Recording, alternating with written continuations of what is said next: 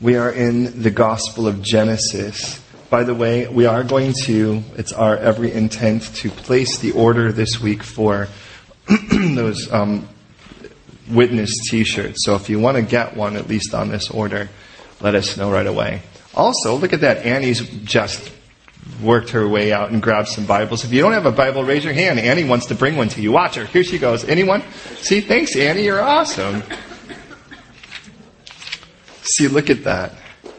You know, you thought you were only going to be an inch of blessing, but God turned you into a mile. I think, uh, um, I think Amina needs one too, or does she not? No? She was just waving.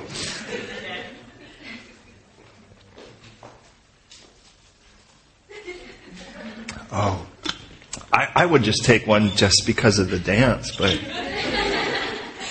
you know, then I wouldn't know what to do with it. All right, so, ooh.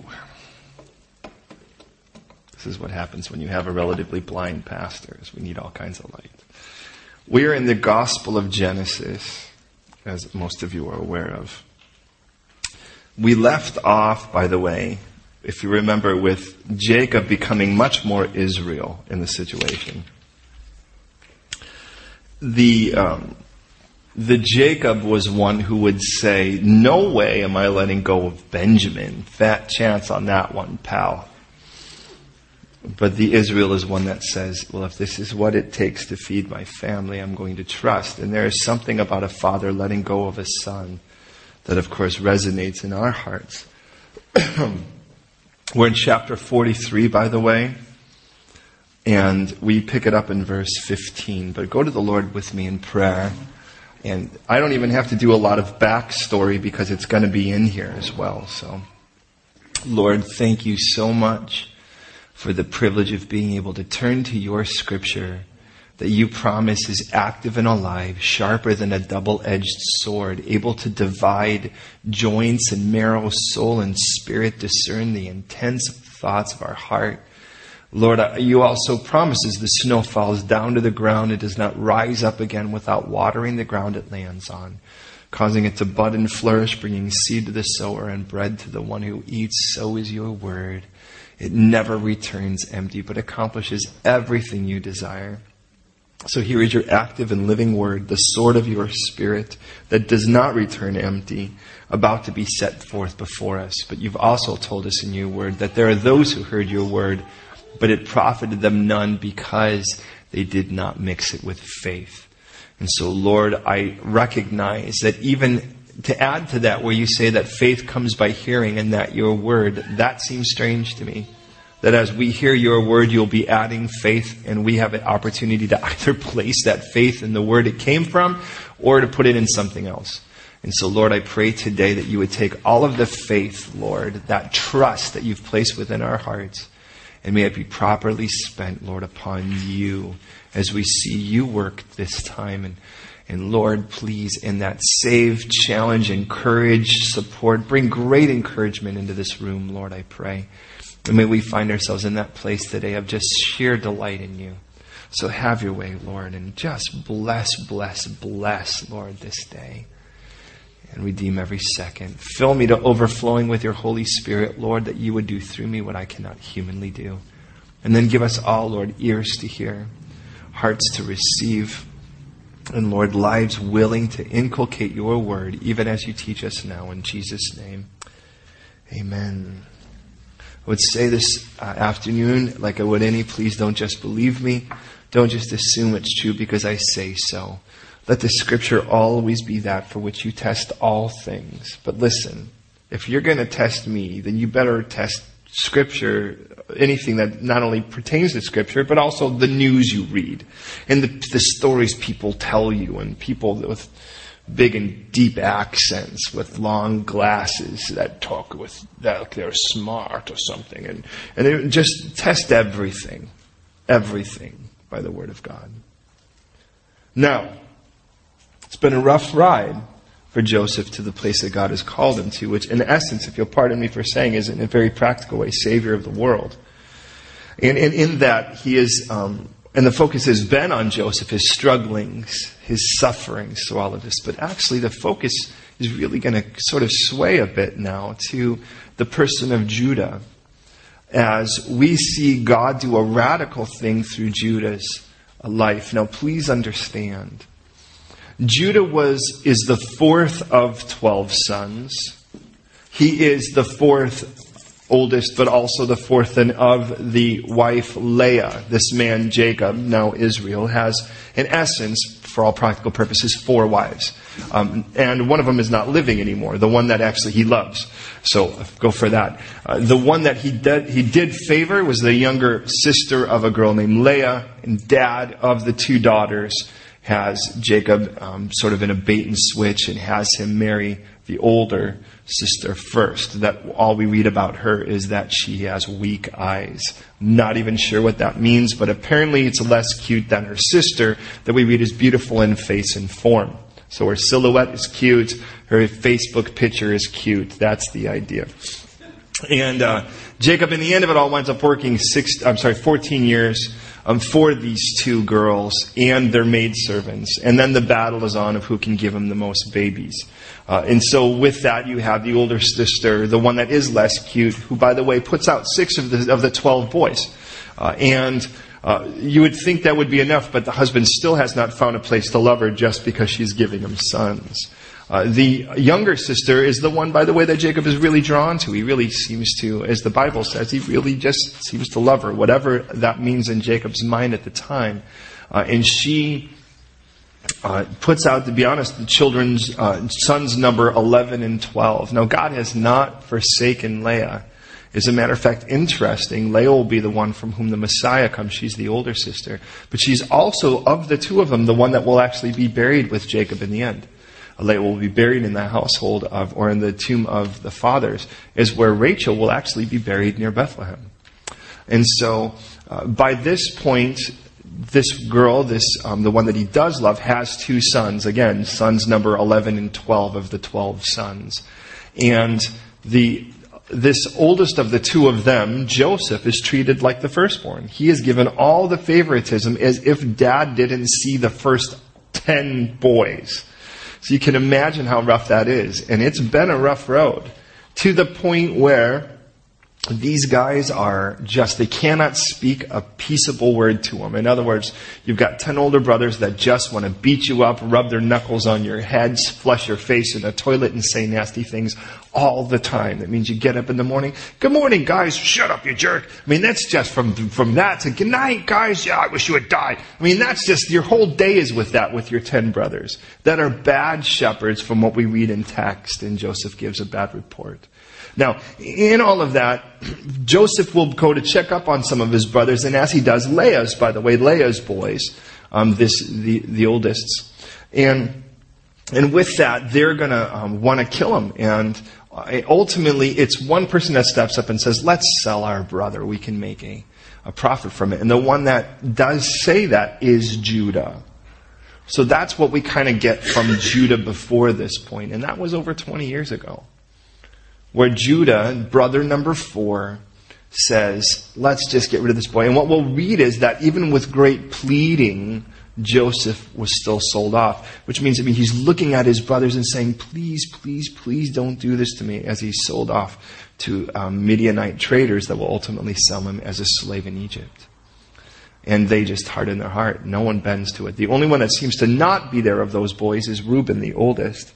Um, and because he'll come back later and then we say, Where's my brother?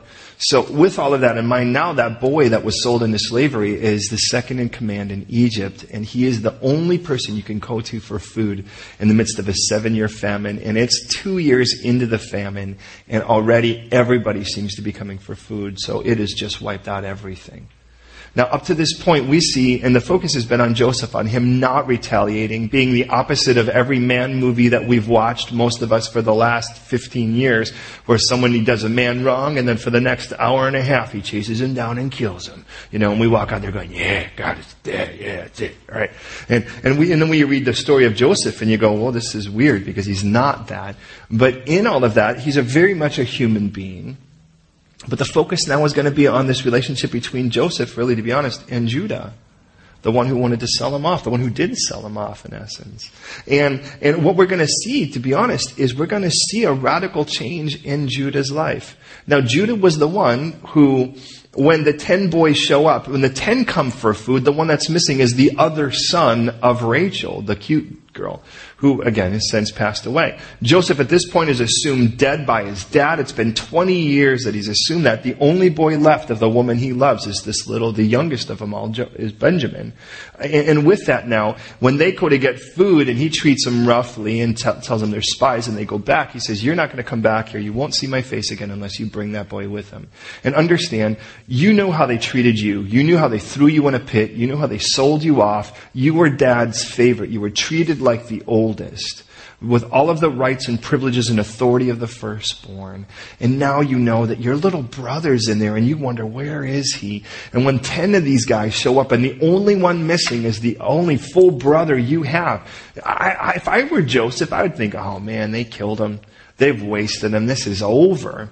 And, and so I could see him saying, like, you're not gonna, you're not gonna come back here and get any food unless you bring that boy back here. And the reason I say that is there's a lot of places people take this, but I, and I think the way you interpret Joseph's actions to these boys, I think will tell you a lot about how you deal with how people have wronged you. I mean, where your universe is and all of that. But, but in all of this, I, I'm just going to tell you right off the bat. I mean, there's things that I can say, this is doctrinal truth, and here's scriptural this. And there are times I just want to be confident enough to tell you, this is my opinion so that you could at least, you know, take it with a little less of it. But I, am going to tell you my opinion in this, for what it's worth, is that as we go through this text, I really just think that what Joseph wants is to get his brother. I really just think that's where it motivates him more than anything. As he just wants to get his brother, and I'm sure he's convinced, in my mind, he's convinced that if he were to stay with Joseph, he would be in a lot better situation than staying with 10 brothers that picked on Joseph all the years before he was sold off. And you could just see him. And, and if you look at that motivation, because some will say, well, he's testing him in this and he's testing, and, and certainly there are some things that appears as he's testing. But I really think his primary motivation is, is that if I could just make, work out this situation in a way so that I have to keep Benjamin, all the other brothers could go back, and then I can say to Benjamin, Hey, Benny, I'm your big brother, man. Things are gonna be good. And it's like their own little secret while the other guys are still fending for themselves. But it isn't gonna work out that way because God's gonna not allow that, and I'll tell you why. Because He's not gonna allow these guys to live in their guilt forever. And He's not gonna allow you to live in your guilt forever. And that's one of the beautiful things is God will actually put you in a crash course with things that you would naturally avoid to heal you. And there are times where God will really put you in a very unpleasant circumstance. Sometimes you'll go to it and you'll go to it and you go to it because you keep failing the class, if you're anything like me. But in all of that, God has this way of sending us on a crash course, sometimes with things on our past, sometimes things that, that we thought we'd left behind, but we just sort of kind of covered up with the carpet. And, and God's like, look it, I am not about temporarily moving something out of the way or just sort of displacing it. I'm about total, you know, removing this completely as far as east is from west. I want this thing resolved. And the praise God, understand that puts Jesus beside, beside no one else. Because that's the difference between the cross and everything else is everyone else in whatever mercy, however it's identified, and however their book is, or their idealism, or religion, or mindset, or whatever, no matter how that plays out, in the end of it all, it's still about, you kind of set it aside. The mercy is, well, your guilt doesn't really get dealt with. I'm just going to kind of overlook it a little bit, and maybe let you into paradise, or nirvana, or reincarnate you into something nicer than a cockroach, or whatever, versus actually really resolving your sin at the cross. And that really makes Jesus very, very, very different. Now let's get get into our text because we have a lot to cover. But now here they are. They're on their, they've, they've now come back. And as they've come back, they've brought little Benny with them. That's the youngest of the twelve, Benjamin. And we read this now in verse 15. So the men took that present and Benjamin, which by the way, in all honesty, the, the, the real present is Benjamin. Dad, before they left, now more Israel than Jacob will say, look you need to take the money that was left in your sacks from the last one. You need to take more money to buy it this time and bring a little gift with you. And, and you know, an idea of it's a little balm, some honey, some spices, some myrrh, pistachio nuts, and almonds, which by the way is a little strange. I want you to think about how a little odd that is, is you're bringing in essence a fruit and nut basket to a guy because you're starving to death. Is that a little strange to you? I mean, you really, you know, like look at it. And, and, I understand Middle Eastern culture to this day. As a matter of fact, there's a lot of European culture as well. You don't go to someone's house without bringing something. And that's why we invite you over to our house so much. No, I'm just kidding. Uh, that's cat's out of the bag. Sorry, honey. Um, but there's something about trying to, trying to think if you're going to approach a dignitary, you have to bring someone something when you're in such desperate need. Because the reason I say that is, whether you know it or not, most of us do that with the Lord anyways. We try to feel like we have to bring something to the table. Now, when we do that, I understand that's natural, but the problem is we're not approaching a natural person. We are approaching someone who is holy, holy, holy. And if you will, holy in its simplest sense means weird, unique, different. And because he is so different, he is not to be approached like anyone else, like anyone else.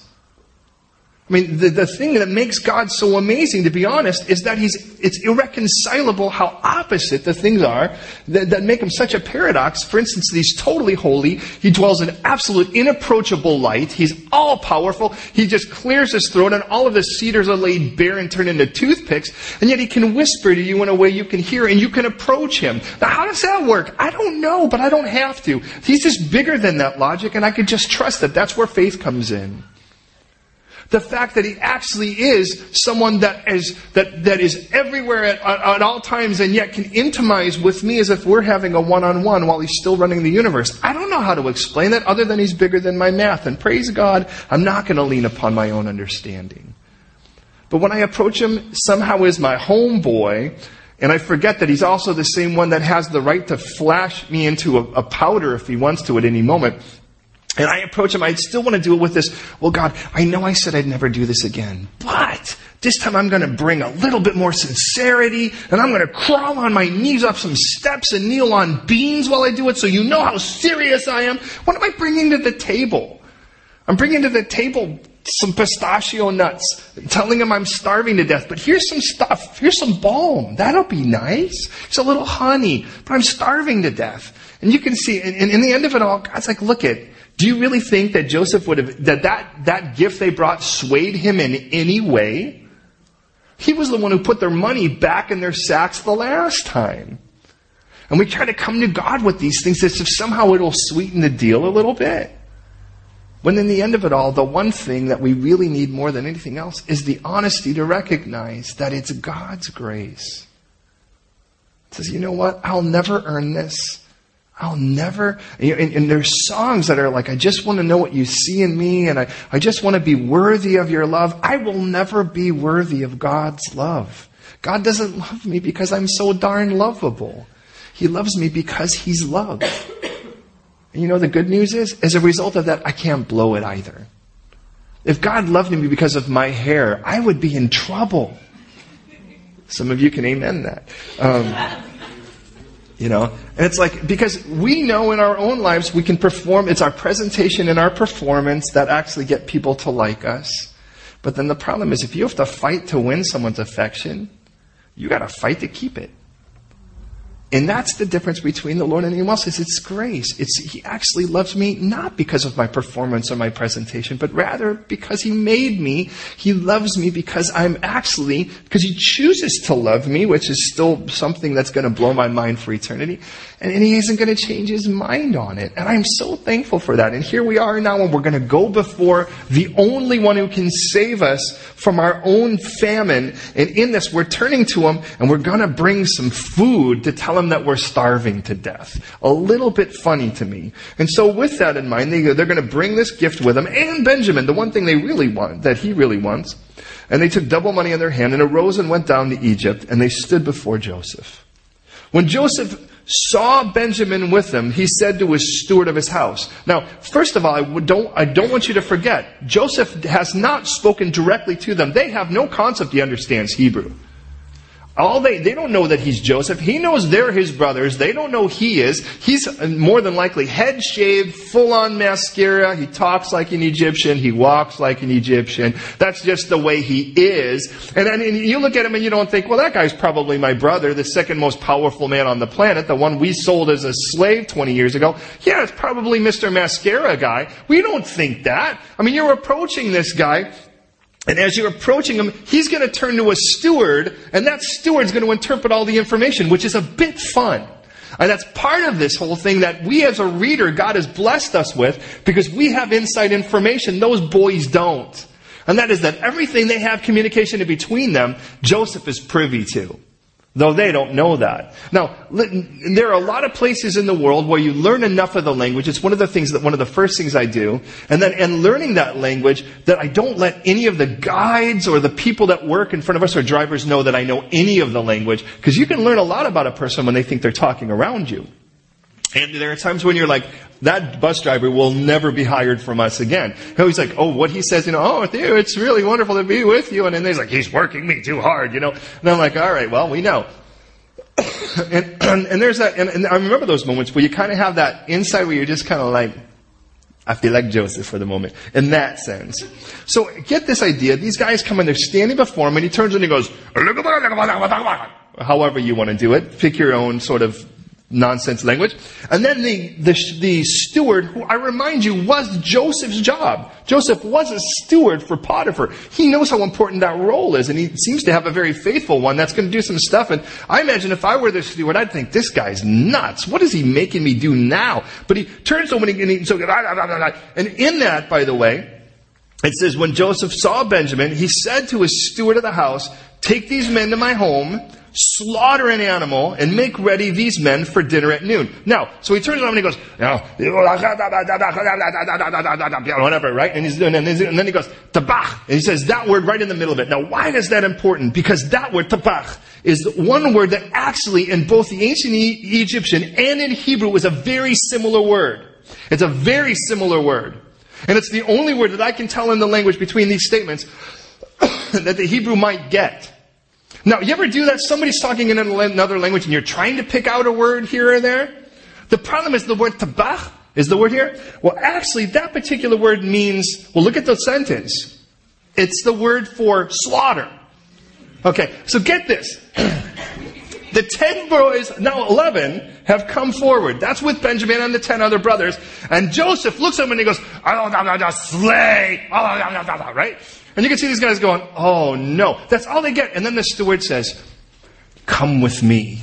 And you've been pulled out of line. Everyone else is going to get food. You don't know where you're going. All you know is you heard slay or slaughter, and off you go, and you think, this is not good. And it's going to get weirder. So, and no, and but the funny thing is they have no concept that what Joseph says is, we're gonna have lunch together today. Oh, they're not getting that. They're thinking, I'm going to be lunch today. And so it says, uh, then the man, the man did as Joseph ordered, and the man brought the men into Joseph's house. Now the men were afraid, and the word is yera, and the idea of at this point is they're terrorized. And it says, because they were brought into Joseph's house, and they said, it's because of the money which was returned in our sacks the first time that we brought in, so that he made a case against us and seize us and take us as slaves with our donkeys. And it just, this sounds so funny to me, because these guys are like, you know why he did this? He wants to make us all slaves and kill us and take our donkeys. I mean, he's in a place right now where I remind you there's grain enough for everyone, and if there's grain enough for everyone, they have enough livestock anywhere you want to go with it. And he's thinking, oh, you know why he does this? Because he wants to kill me and take my iPhone. That's kind of the idea here. And again, I remind you, he's, they're doing this, by the way, sort of on their way to this, with the steward. So it says, when they drew near to the steward of Joseph's house, they talked with him at the door of the house. Remember, they don't think that Joseph understands what they're saying, so they have to tell him, could you please tell him this? Please, because I don't, I don't want to be slayed or slain or whatever. And it says, oh, sir, we indeed came down the first time to buy food, but it happened when we came to the encampment that we opened our sacks, and there each man's money was in the mouth of his sack excuse me, and the money was in full weight, so we've brought it back in our hand and we've brought down our money in our hands to buy food. We brought other money. So, okay, so we're bringing back the money that, that was returned and we got other money because we still want more food. So, we didn't know who put it in our sacks. And then the steward turns to him and he says, Shalom. Notice the first thing he says to him is peace. Now, already I'm thinking, I'm freaking out. I think I'm about to get slayed and they're going to take my donkey. And, and, and I'm, t- I'm, t- I'm trying to explain the case, right? I'm going to try to explain the case to the steward. Could you please put a good word on us? We really didn't. I know what it looks like. It's not what it looks like. And the steward just goes, chill out, guys. Peace. Shalom. The same word Jesus will say, by the way, after raising from the dead, and they're freaking out. Don't be afraid. Your God and the God of your father has given treasure in your sacks. I had your money. And then he brings out Simeon, the brother who had been kept in prison, by the way, and nobody seemed to go get him until they were all starving to death to get, starving to death to get more food. Death, that's the word. So the men bought, or brought the men into Joseph's house. He gave them water, and what did they do with the water? They stuck their feet in it. It says, and they washed their feet. And he gave their donkeys feed. So much for trying to steal your donkeys, I'll feed them instead. Then they made their present ready for Joseph's coming at noon. Notice it says, for they heard that they would eat bread there. Okay, so don't miss this. All of a sudden you think you're about to get slain, and all of a sudden somewhere in this, the steward's going, chill, chill out, chill out. I had your money. I returned it because of your God. That's why. Which, by the way, is interesting because the steward is a very strong protagonist at this point for them to trust in the Lord. Joseph's going to play that a little bit. We'll see that here in a moment. And they, because of their guilty conscience, and we'll see this is something that plays out in a lot of us, we live in a state of a guilty conscience. We'll never expect God to bless us, so much so that when He puts a blessing in front of us, we'll actually think it's a curse. And we've already seen that. They open up their, their, their grain sacks and there's their money and they're like, oh, God's cursed us. I found money. And, and in this now, all of a sudden, you know, the steward's like, you guys are actually going to, you're coming here for a meal. And they're like, coming here for a meal? I thought we were coming here to get killed. He's like, no, no, no, no, you're just coming here for a meal. Well, then we better get our present ready because, we, you know, we're starving. So we better tell them that here's our food. So, and so it says, when Joseph came home, they brought him the present which was in their hand from the house, and they bowed down. By the way, again, this is our third or fourth time. It seems like every time they see Joseph, they're bowing down. Remember how they had a problem with his, with his dream? You know, what's funny is, is that he could have said, you know, your grains, your sheaves, by the way, notice again, it was, is wheat. Your sheaves bow down and bow down and bow down and prostrated itself and bow down, because that's really what they're going to do. So in case you never, no brother could turn around and say, I didn't bow. Which of the seven times? So, they bowed down before him, and it says, and he asked them about their well-being and said, look, this is Joseph's attitude right away. How's your dad? Is your father, oh, the, the old man of whom you spoke, is he still alive? And they answered, your servant, our father, is in good health. He's still alive. And guess what they did then? They bowed down again and they prostrated themselves. Now you know what that means, right? That means they're laying face on the ground, face down before him. Which I wonder at that moment, which one of you, if you were in the flesh, wouldn't go, ha ha ha ha you tell me you're not gonna bow down. You're all eating dust, man. You know, you got 11 boys face down on the ground. Would you want to walk on them? Would you want to kick up some dust? Joseph does none of that. But he lifted up his eyes and he saw his brother Benjamin, his mother's son. Remember, this is his only full brother. He says, Is this your younger brother of whom you spoke to me? Now remember, he goes, and then the guy's like, the steward says, um, he wants to know, is this your brother, the one you spoke of? And then it says, and he said, God be gracious to you, my son. And his heart yearned for his brother. So Joseph made haste and sought somewhere to weep. And the word heap, or weep, by the way, is the idea of literally openly bawling. This isn't that sort of, you know, one tear streaming down your face. This is like crying loudly. And it says, and he went into his chamber and wept there. Now, most of the time, you know your chamber is your toilet. Now, put this before you. Here you are. First of all, you come before him, and think about how weird this day is already. You come before him, and he goes, blah, blah, blah, slaughter. And the servant goes, come with me and you're going to his house and you're like, oh, he's going to kill us. And you're like, hey, dude, really, man, really chill out, man, because we're, we we really did, we, we don't know how the money got there. It's like, we brought extra money too. Okay, we really didn't steal anything. And he's like, hey, hey, hey, chill out. You guys are going to go have lunch with them. Have lunch with them. That's really strange. Go ahead. And all of a sudden, he comes in and he goes, and he looks at him and looks at him and he goes, he wants to know, is that your little brother, the one that you spoke of? And they said, yes. And he goes, and he runs off starting to cry and you're like, whoa, what did he just say? I mean, which one of you, you know, now that's a weird moment, right? Well, I mean, can we all agree on that? And, and we, we don't know what he said. And then his steward has to look and they say, so what did, what did he say? And he said, well, he said, well, he said this, God be gracious to you, my son. Now you'd think, well, that's the last thing I would have expected him to say at this moment, but wait a minute, how does that look? Well, listen, three basic words. And you can miss it if you, if, if you don't slow down a little bit. The word for God, Elohim, right? Okay, we kind of get that. Okay, well, after Elohim, then the word for grace, and that's the word here, and the word is chin, so it's yechenhu in the, in the conjugation. But the third word is my son. How do you say my son? Benny. That's how you say it. Who is he talking to? He's talking to Benjamin. Now, I don't know about you, but that would be a little weird for me. He says, well, what he said to you, remember, he's speaking, you know, and, and he's like, what he said was, well, God have grace on you, Benjamin. Benny. That's what he just said. Now remember, this is the young boy. They, we don't read that they said what his name was. And, and I go, well, he probably means my son, because after all, right? And that's the way we translate it. But the word is Beni in the Hebrew. And that's a really strange thing to me. And you think, this is just getting weirder. So I thought I was going to get slaughtered. Now I'm going to have lunch with the guy. He runs off crying, and the last thing he says is, God have grace on you, Benny. And then it says, he washed his face and he came out and restrained himself. So he comes back out. His mascara is a little smeared, right?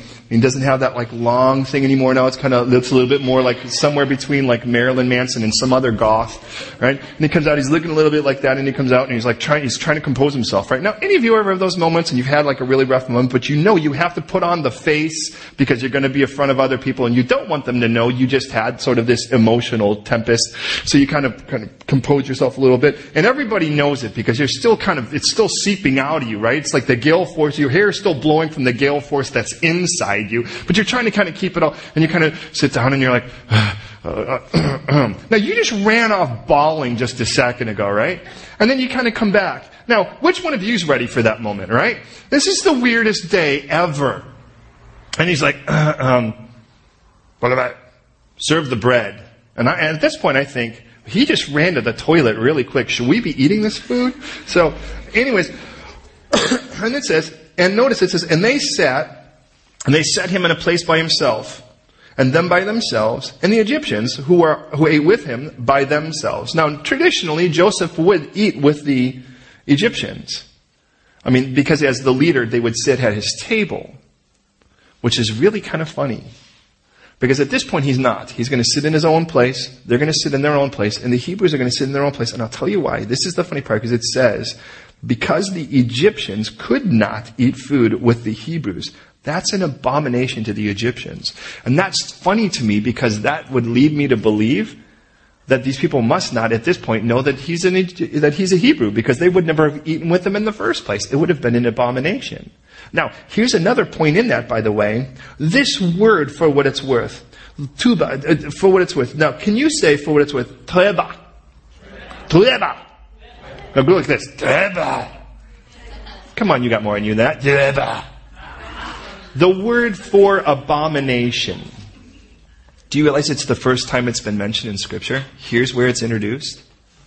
And what the word means is, for what it's, you know, it's, it, it, every Hebrew word comes from a verb. And the idea is simple.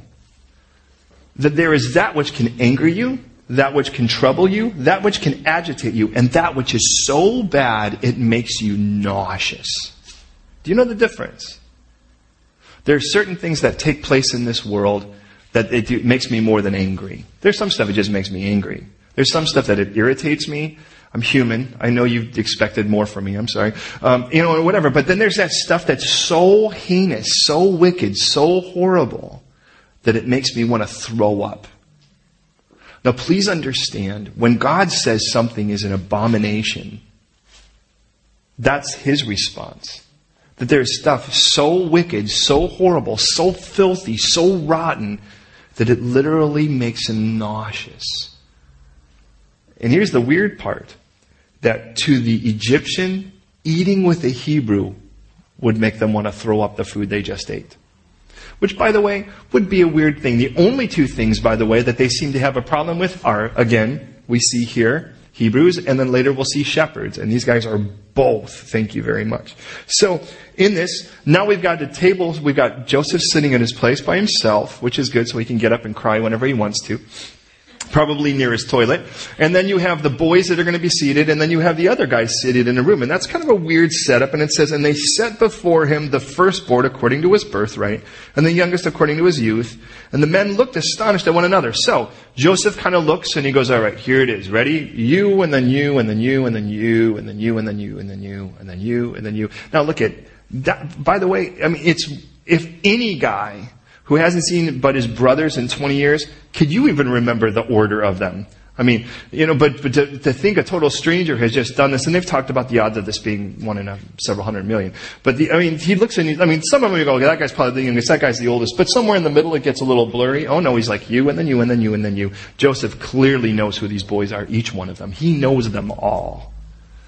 And they all kind of sit down, and again, we're, and I would be like, I don't know if this could get any weirder. I thought I was going to die. Now I'm going to eat with the guy.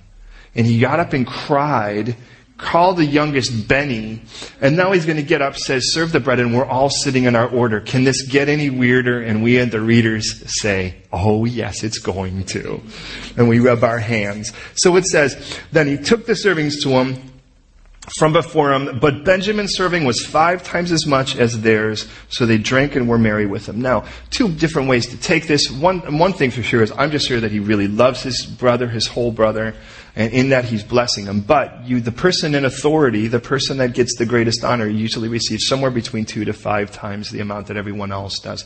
That, by the way, is still common in a lot of the Middle East.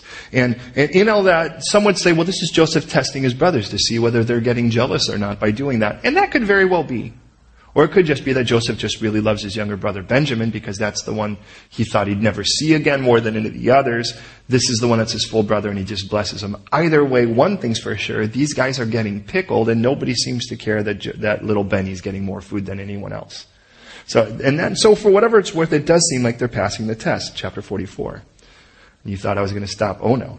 And so he commanded the steward of the house saying, this is way too good to, to wait. So he filled, he told the command, so he commanded the steward of his house saying, fill the men's sacks with food as much as you can carry and put each man's money in the mouth of his sack. But put my cup, the silver cup, in the mouth of the sack of the youngest and his grain money. So he did according to the word that Joseph had spoken.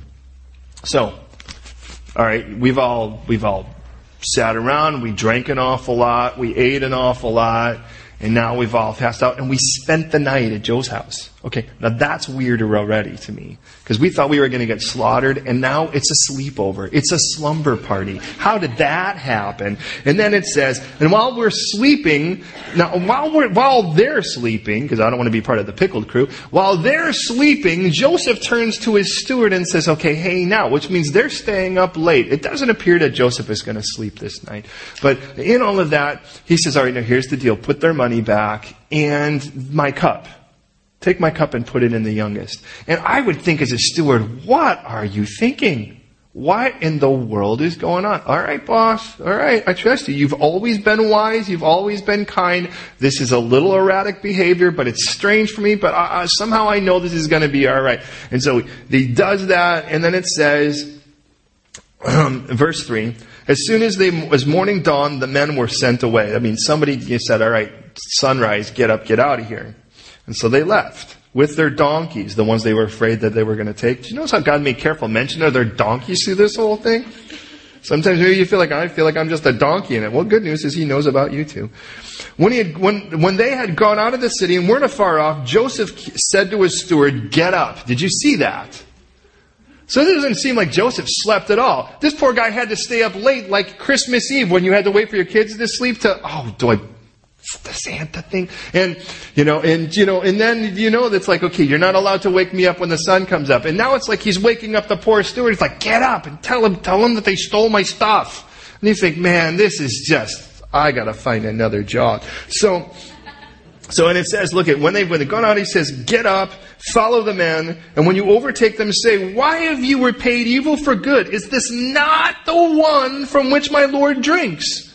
And with which he indeed practices divination. You have done evil in so doing. And there's a part of me that thinks, what? What's with this whole, like, divination thing? That's a strange thing to toss into this. And, and, and with that, understand that Joseph's gonna fish out of them their trust in the living God. Because if they really trusted in the living God, who would care about this divination? But clearly that's not the case.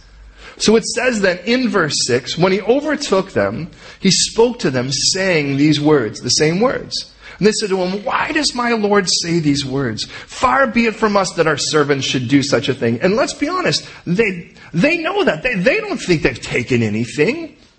Here they are, they're just getting up and going. I mean, think about it. You're leaving and you're going, okay, that was the strangest day ever.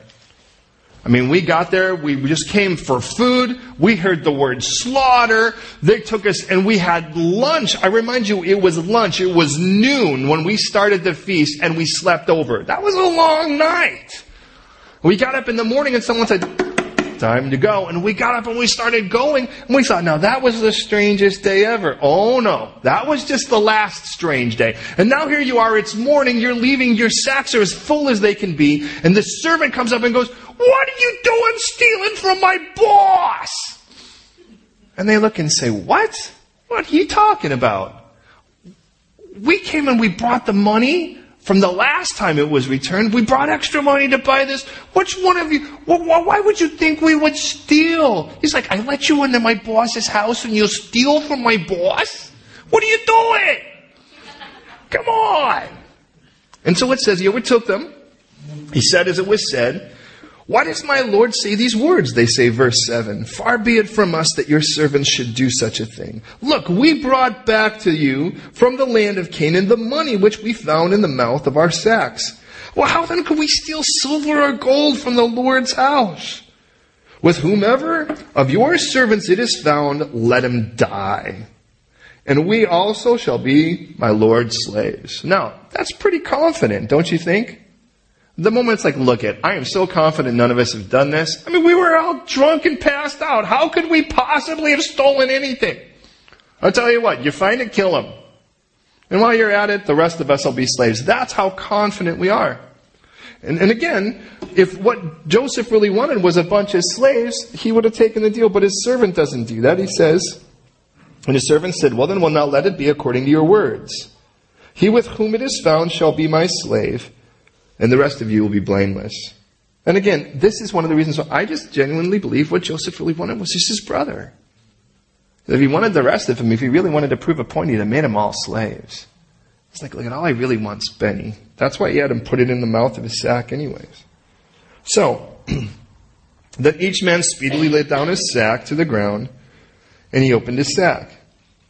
The steward, he searched, and he began with the oldest and left off with the youngest. Now, I want to remind you who is the one person there who knows where the cup is? It's the steward. And he's the one who's going to start with the oldest and work his way down. And I think there's a bit of fun in that. Because the steward knows he could have gone straight to that but he's playing this thing out a little bit. Remember, it's mid morning, the sun has just risen. You know, you're still trying to figure out where the nearest Starbucks is, and you get overtaken, and the guy's like, just let down your sacks. And all of a sudden he looks at this one and goes, nope, it's not there. Your money's there, but it's not there. Let's go to the next one. Ha ha ha, I told you.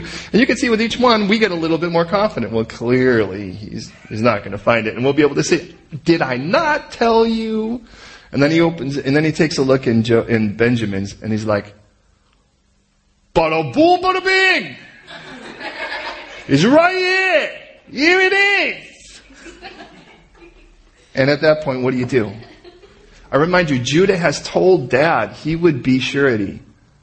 Now that was different than Reuben, the oldest, because what Reuben said is, is hey, if, if you, if Joseph, if, if Benjamin doesn't come back, kill my kids. And I'd think, if I were one of his kids, I'd think, I'm calling CPS, man. Thanks, dad. But Judah says, look it, if he doesn't come back, kill me. Let me bear the guilt forever. And Judah is going to be such, I mean, he's the one from whom our Messiah comes. And the idea is simple. It's been within the line to say this. Look at, I would, my job will be to take your guilt. I'll take your guilt and bear it. And with that now, it, it says, and he began with the oldest, he left off with the youngest, and the cup was found in Benjamin's sack. They tore their clothes, which by the way is a sign of mourning. And each man loaded that donkey they thought that he wanted to take, and they returned to the city. Judah and his brothers. Did you notice that in verse 14? Judah and his brothers. But Reuben's the oldest. Why isn't it Reuben and his brothers? Because Judah now has stepped up as surety and God recognizes he's leading the group. The older three boys, remember he's number four, the older three boys have already been disqualified in this sense. Well, the oldest actually took one of dad's wives and acted like it was his. She was his. The next two boys, which is Simeon and Levi, slaughtered the entire city of Shechem in a vengeance killing. So dad looks and he says, well, to be honest, the, the next one in line is Judah. And Judah now is taking that responsibility. Now, at this point, it's interesting. Mr. Surety, the one who said, if there's any problems, I will bear that guilt, is now leading the crew back into Egypt. It says, Judah and his brothers came to Joseph's house. And he was still there. They fell down before him on the ground, as if they hadn't bowed enough already. Joseph said to them,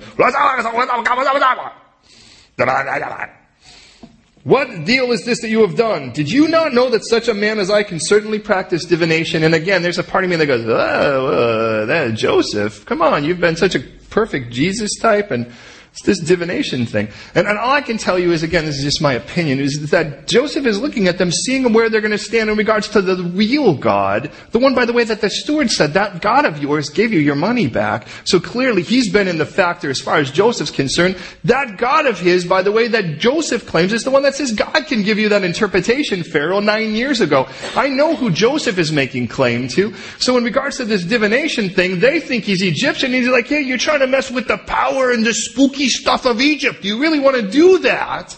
And at that point, any one of those boys could have said, hey, you know, with all due respect, sir, I agree, there's some pretty weird things going on here, but but our God's still God of gods and King of kings and Lord of lords. And, and, your divination is nothing in comparison to that. They don't know that Joseph's giving the real living God that claim. Even if the fact is that if you remember though, Joseph did say to Benjamin, Elohim bless you. So clearly there's somewhere in the occasion. And by the way, that doesn't make a difference, though. You know this. You're sitting and you're talking to a person and they're a Buddhist. And all of a sudden they'll go, OMG, and you're like, well, which one is that? Or you're talking to somebody who's Hindu and they'll go, OMG, or you know, they'll mention, oh, Jesus, and you're like, what? You'll talk to an atheist and they'll use the Lord's name in vain. It's like, why don't you pick someone else? You don't believe in him, why don't you yell out, oh, Santa, for goodness sakes?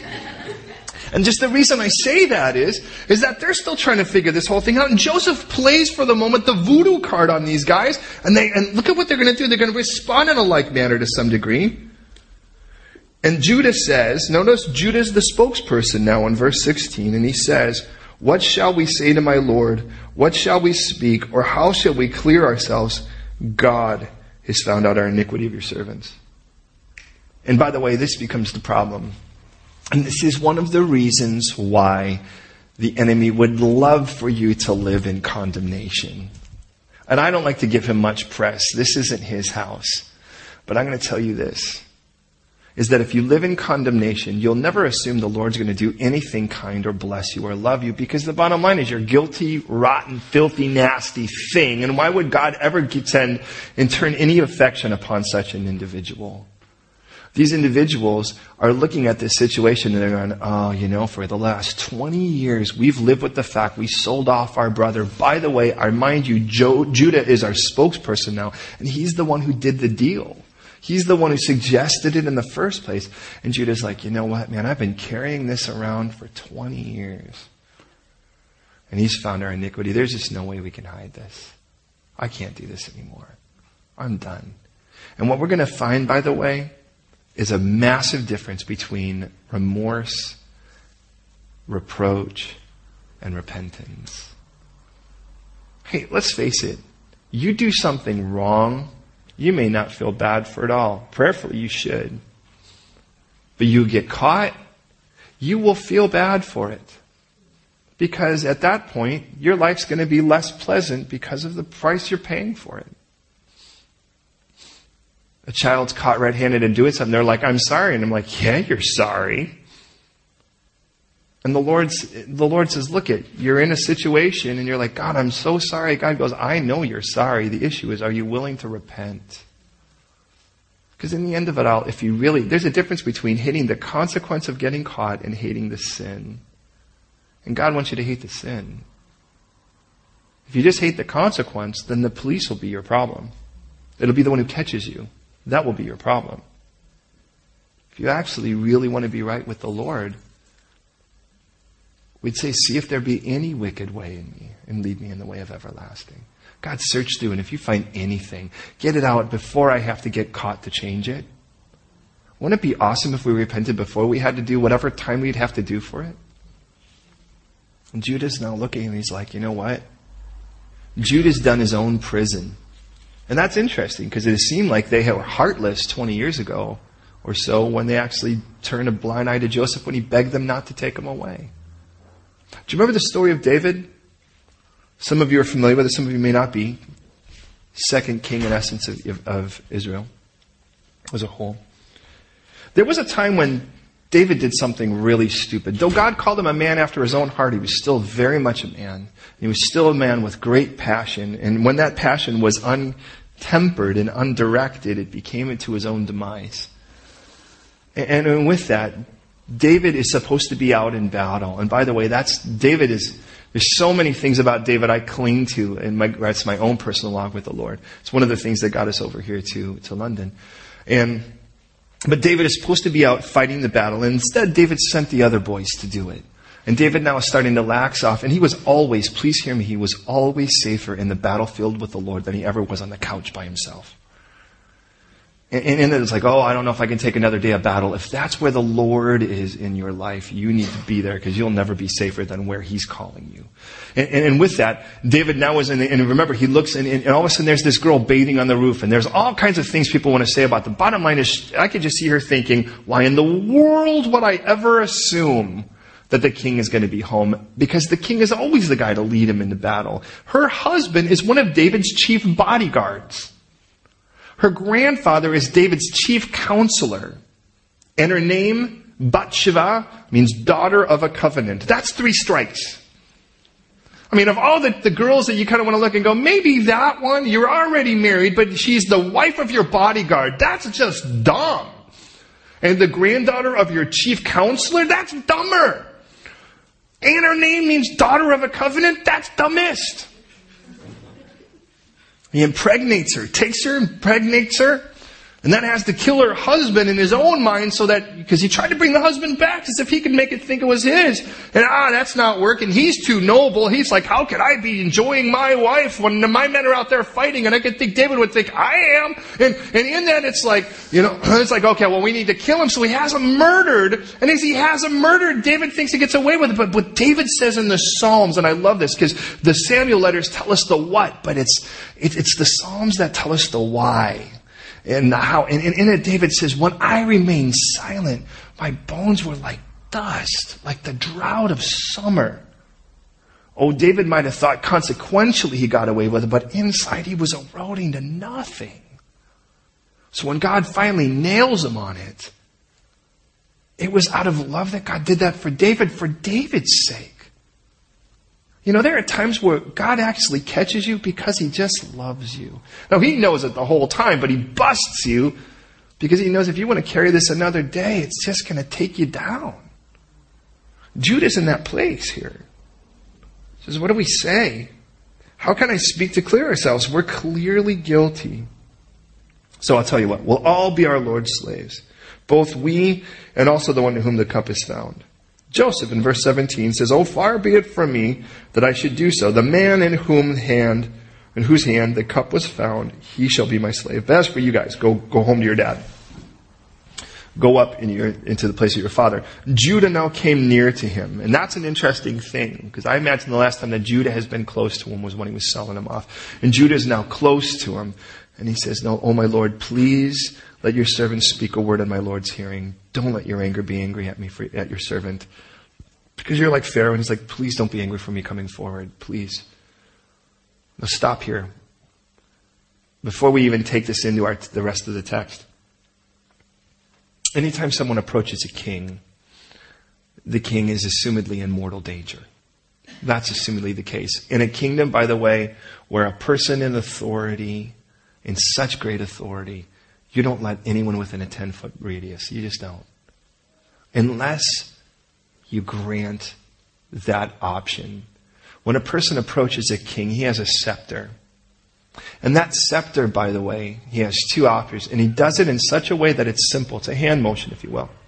All he has to do is pull that scepter back, and that person is killed in front of him instantly. Because that's what happens when you mess with a king. If he extends his scepter, what he's saying is, I'm offering this to you. They call that, by the way, the scepter of righteousness. Now, does anyone know a story in Scripture where that plays out really big? Esther. She's like, I can't approach the king. If I approach the king, all I have to do is pull back that scepter and I'm done. But he doesn't. He offers it. Interesting. In the book of Psalms, it says, Your scepter, O king, is a scepter of righteousness continually. Do you know what that means? That means my king on the throne says, Anytime you want to come, it's good with me. Anytime. I love that. Now, in our text here, this guy's approaching him and he knows that himself. That's putting his own life on the line. And he says, look, you're like Pharaoh. You have the power to just bring all of the might of Egypt down on me. I recognize that. My Lord asked, and he goes to tell the story. My Lord asked his servants saying, have you a father or a brother? And we told you honestly. We said to my Lord, we have a father, an old man, and a child of his old age, who is young. His brother is dead, which by the way is interesting because that's who he's talking to. And he alone is left of his mother's children, and his father loves him. And you said to your servants, bring him down to me that I might set my eyes on him. And, and we said to my Lord, the, the lad cannot leave his father, for if he should leave his father, his father would die. But you said to your servants, unless the youngest brother comes down with you, you shall not see my face. You shall see my face no more. So it was when he went to your servant, my father, was when we went to your servant, my father, that we told these words to, to my, uh, of my Lord. And our father said, go back and buy us a little food. And we said, we can't go down if our youngest brother is, is not with us. For if our youngest brother is with us, then we will go down. For we may not see this man's face unless our youngest brother is with us. Then your servant, my father, said to us, You know that my wife bore me two sons. And I wonder what it would be like to Joseph, who knew that he was his dad's favorite, to hear these boys quoting his dad's words. I wonder if he hears his dad's voices as, as Judah is speaking. And he says, You know, my wife bore me two sons. By the way, notice he doesn't say one of my wives, or even my favorite, just my wife. How weird would that be for the other ten, by the way, who weren't product of that wife? You know, my wife bore me two sons. One of them went out from me, and I said, Surely he's torn to pieces. And at that moment, if I were Joseph, I would think, Wow, that was what my dad said when he heard I wasn't there. And I've not seen him since. But if you take this one also from me, and calamity befalls him, you shall bring down my gray hair with sorrow to the grave. That dad, by the way, at this moment is 130 years old. Now therefore, when I come to your servant, my father, and the lad is not with us, since his life is bound in with the lad, it will happen when he sees that the lad is not with us, that he'll die. So your servants will bring down the gray hair of your servant, our father, with sorrow to the grave. For your servant became surety for the lad to my father, saying, If I do not bring him back to you, then I shall bear the blame before my father forever. So please, therefore, now therefore, please let your servant remain instead of the lad as a slave to my Lord, and let the lad go up with his brothers. For how shall I go up to my father if the lad is not with me? Lest perhaps I see the evil that would come upon my father. In other words, I don't want to watch my dad die. Now, put yourself now a moment in Joseph's shoes if what Joseph really wants here is just to get Benjamin, if that's what he really wants, he is now confronted with the thought that if I get Benjamin, I'm going to kill my dad to do it.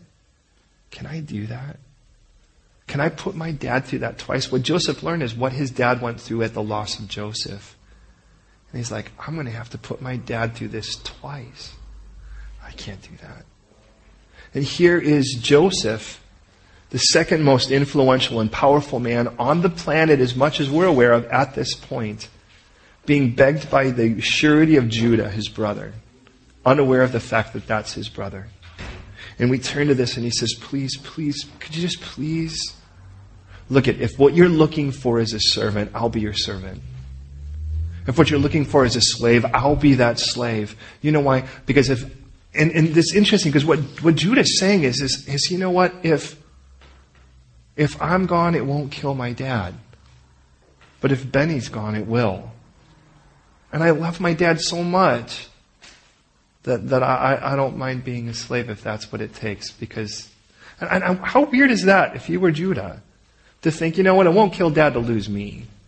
But it really would kill him to lose Benjamin. And I can tell, I mean, you'd look at that and I'd think, wow, Judah is a very different guy than he was 20 years ago when he just said, sell that punk. I'm so sick of hearing his dreams and his delusions of grandeur, how we're all going to bow to him. At this point, he, Judah is not thinking about Judah. Judah's thinking about his father. And I find this really interesting that, listen, listen, out of love of the father, he would gladly take the brunt. Because he loved the father, he would gladly take the punishment, take the guilt. So, how hard is it to realize that out of love of the Father, Jesus, our own Messiah and Savior, took our guilt and nailed it to a cross because we deserved it? and he gladly paid the price. It tells us, for the joy set before him, he endured the cross, scorning its shame. Do you know what that means? That means Jesus had joy on the cross. Is that weird to you? It's weird to me. I can't think, oh, this is so wonderful. It'll be over soon. I'm nailed to a cross. I'm bleeding. I can't breathe. I can't stand up. My body's being dislocated. This is really awesome. I mean, that's just bizarre. But understand scripturally when it says, for the joy set before him, what joy could he possibly have on the cross? What could he possibly see while hanging on the cross that would give him joy? You. That's what. Because it was the cross that says, You'll be mine now. That paid for all your guilt and shame and mine too.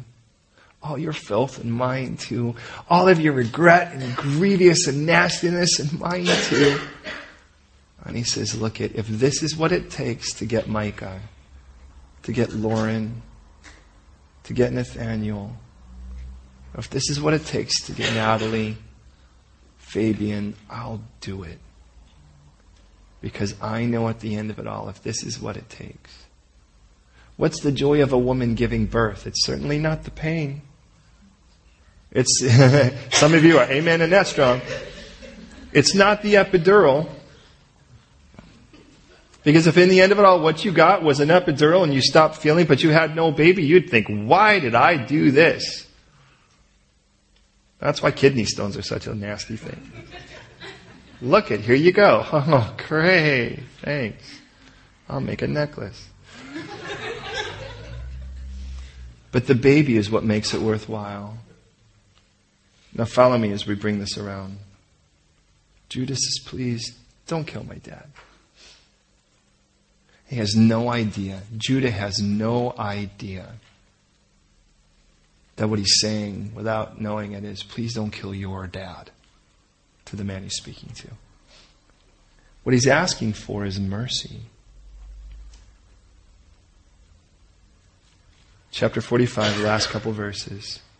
Joseph could not restrain himself before all these men anymore.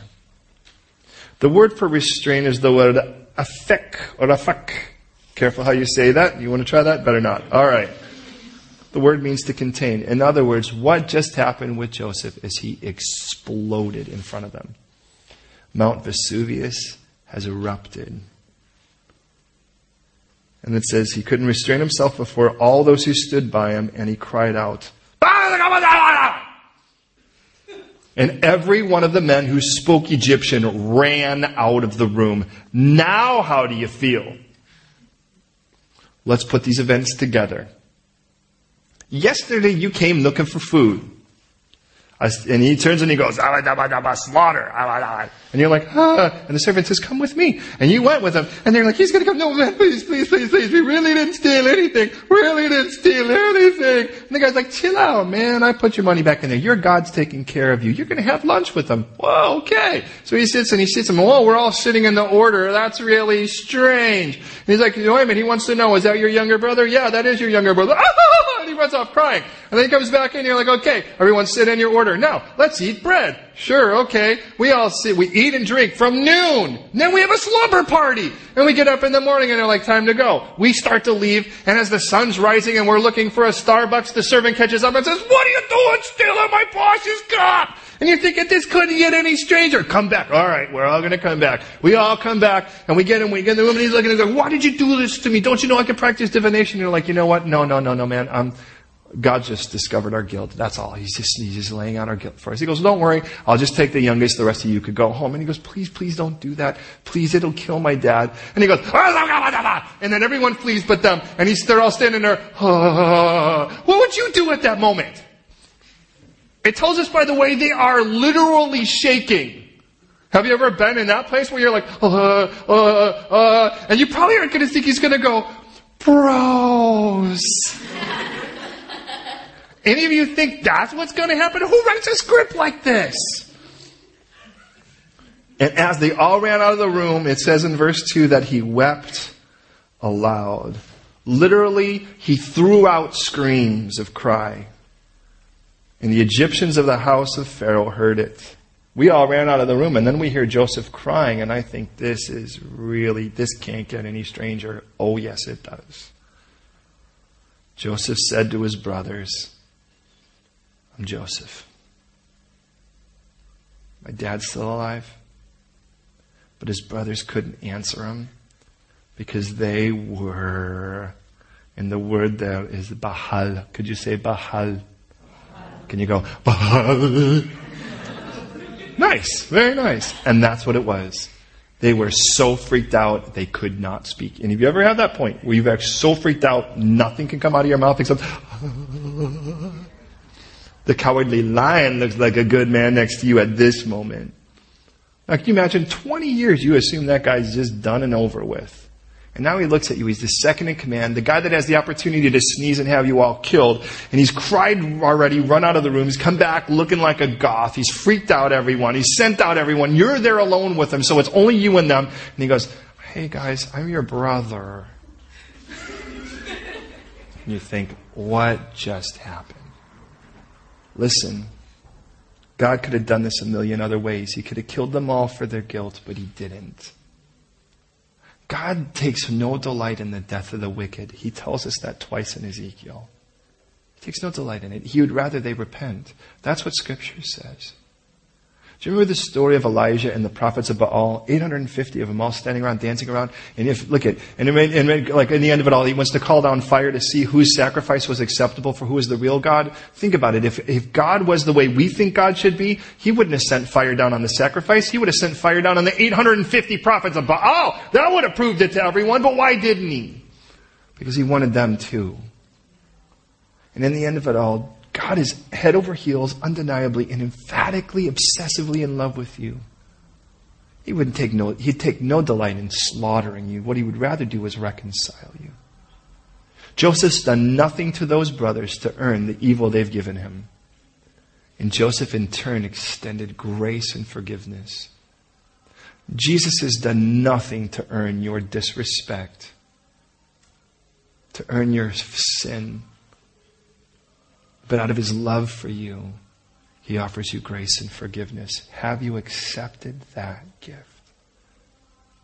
Could you imagine how stupid it would be at this moment for these guys to go, forget it, I don't need your forgiveness, I want another way. Let me see the Pharaoh. Could you see how dumb that would be at this moment? They know they're busted before him, and that is the problem for some of us, is we don't recognize how guilty we are before the Lord. But for every selfish and self-reliant thing we've ever done, Jesus wants to let, let you know, I'm always the one who's provided for you. Every time you find the money in your sacks, that's been my kindness. Every grain you've ever had that you've ever eaten has been my kindness.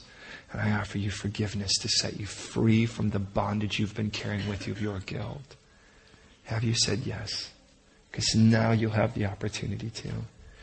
And today, if you are living in the bondage of unforgiveness with someone else, you like, and you can say, I don't have the strength to forgive someone the one who lives inside of you could forgive you, ask him to forgive that person through you.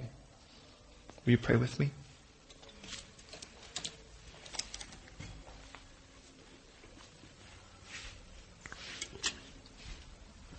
Lord, I want to thank you so much for this wonderful fellowship.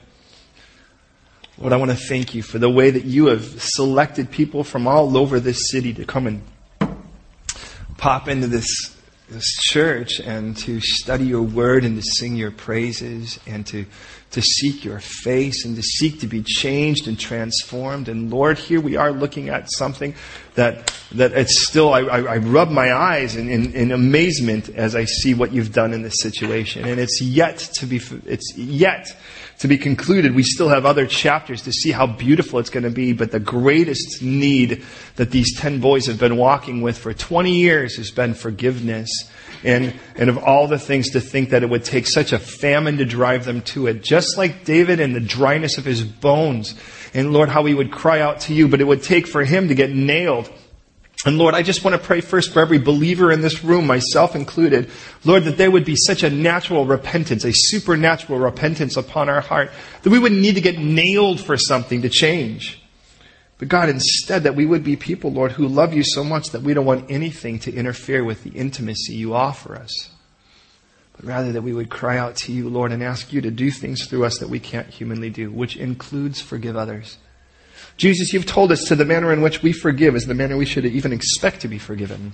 And so I pray right now, Lord, for every believer in this room, myself included, that forgiveness would be something we would be quick to issue. And in those areas where we feel like we're so natural to keep score and hold anger and to keep details that are so, first of all, remind us that defining forgiveness is to cast away and leave forever. Lord, so please make us people who are quick to cast away the hurt, the injury, not people who are quick to sue and to take up arms. And I thank you, Lord, for those people that you demonstrate that to. And I want to be one of them. And Lord, I know that for some of us, it's a lot easier for us to identify in our hearts where we've been injured than where we've been blessed. That we could even relive those painful memories in our, in our hearts and our minds, but not but be be in great want to find a single one where we've seen acts of kindness and, benevolence and love upon us. Forgive us, Lord, where we have a tendency to cling to the things that are more evil than the blessings that you challenge us to entertain our minds with in Philippians 4 8. And I pray right now, Lord, for every believer that you be cleansing us, Lord, from bitterness and, and from anger and, and all those things, God, that we have no right to take up as a torch. We lay them at the cross where they belong and want to walk in freedom, unshackled by that. But at the sound of this voice, if you have not accepted the gift of Jesus Christ, and you may not have to understand anything else, but if you know this, that you, you have guilt because you've done wrong, and God would like to do more than just sort of relocate it, but He'd like to ultimately resolve it at the cross. And then he so loved you that he sent his only begotten Son, perfect in every way, tempted in every way, yet without sin. And in all points needed the perfect sacrifice. Perfect sacrifice. And in that, choosing to die on the cross for all of your sins right now. Offering you now the freedom from the penalty and its guilt at your surrender and repentance of surrendering your life, repentance from your self reliance to laying your life before Him. And if you want to accept the gift of Jesus Christ right now, I'm going to pray a simple prayer and I ask you to listen. And if you agree with this prayer, if it resonates with your heart, if the Holy Spirit says, yes, that's true, then right at the end of it all, I invite you simply to say Amen. And what you are saying is, I agree, let that prayer be my prayer. And here it is. God in heaven, I, I confess to you, I'm not perfect. I've done wrong. But in doing wrong, I know that you as a righteous judge punish all wrongdoing. You punish all wrong. But I believe you so loved me that not because I've earned it or I deserve it, but because you are love, that you sent your only begotten Son, Jesus the Christ, into this world to pay the price, the penalty for my sin. And that he died on a cross so that all of the crimes of humanity could be laid upon him and paid in full. And as he died there, all of that penalty died as well. And then he rose again, just like you promised in your scripture. And as he rose again, you invite me to a brand new life. The old life of misery and shame and regret laid at the cross and buried there. And a life of freedom and forgiveness and fellowship with you, you offer me now as I surrender my life to you as my Lord and Savior and as the payment for my sins. So have me. I may not fully understand where you'll take me or what you'll do, but I do know this. It's certainly the best. And so I say, Have me. I am yours. Jesus, be my Lord and Savior. I surrender my life to you in your name. And if you agree, I ask you to say, Amen. Friends, thank you. Thank you for the privilege of being able to go through the Word with you, the honor of studying it, and the privilege of being your pastor. Take a moment, if you would, on your way out, as you would, just grab a person, meet someone you don't know, ask how you could pray for them. Let's be a fellowship that prays for each other. God bless you all.